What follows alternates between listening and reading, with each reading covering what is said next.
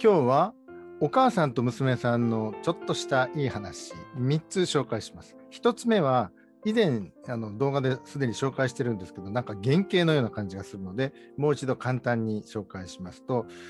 初級を終えて中級に上がる段階でそのお母さんが今までの復習をしたいので来学期は休みますっていうふうに言ってきたんですね。えー、ところがね次の週やっぱり継続しますっていうことになったんです。でどうしたんですかって聞いたらね娘にえらい叱られましてねっていうことなんですね。で娘さんがねちょうど高校入試の頃。で来学期休むって言ったらねすごい剣幕で怒ったらしいんですよね。お母さんがそんなに一生懸命やってきたのどうしてやめなの？って中断してもダメって絶対続けないとダメすごい叱られてでお母さんも気を取り直して続けることにしたと。今でもその方続いてます。2つ目。お母さんがもともと韓流にはまって一生懸命勉強して中級の終わりぐらいまで行ったんですね。でお仕事の関係シフトが曜日で決まらないシフトになってしまってなかなか続けることができない。でまあ壁が分厚いのでちょっと中断してた。でそのお母さんの影響を受けて娘さんが韓国語に関心を持っててでまあ大学4年生ですね。で韓国の勉強を始めたんですね。そうするとねまあ娘さんの方がトントントントンこう進んでいくわけでまあ中級の終わりまで行ってても中断してるお母さんがねだんだんこう焦りを感じ始めたんですね。でそのうち追いつかれるし追い越されるとこれじゃダメだと思ってまたお母さんも勉強し始めたというそういうお話。3つ目これはね中高生のための、うん、韓国語講座まあ、え、年末から立ち上げてやってましたけどもそこに来ているねえー、なんとね、中高生って言いながらね、小学校5年生の女の子が来たんですよね。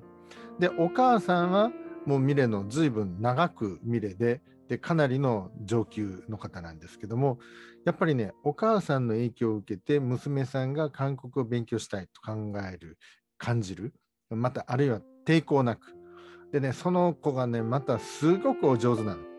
文法とかね、読みとかね、そういうことは、まあ、さておき。スルスルってね、なんて言うんですかね、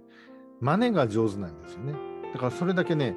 日本語の次によく聞いてきたんだと思う。韓国語、お家で、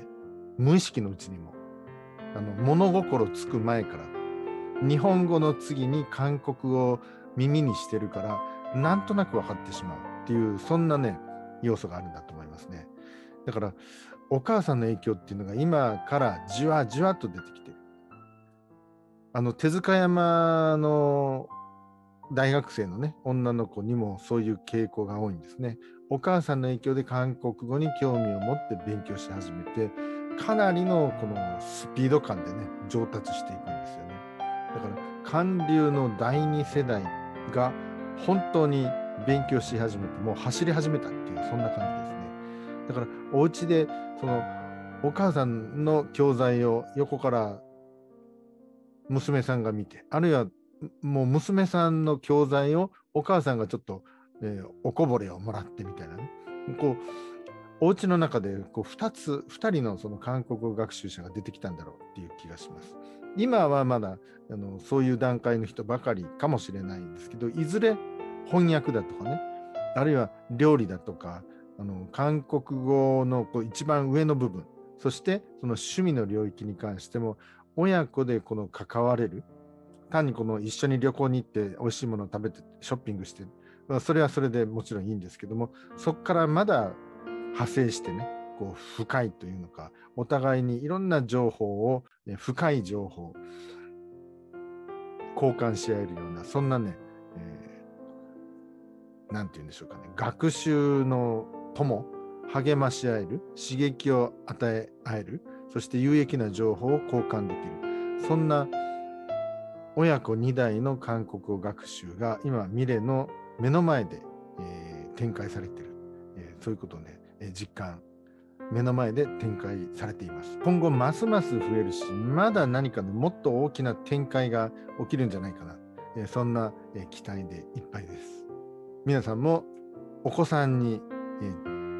韓国語学習を進めてみてください伸びが違います。そしてまた娘さんの伸びによって娘さんの勉強によってお母さんも大いに刺激を受けるっていうそういうね相乗効果が発揮される段階に差し掛かってきたなっていう感じですね。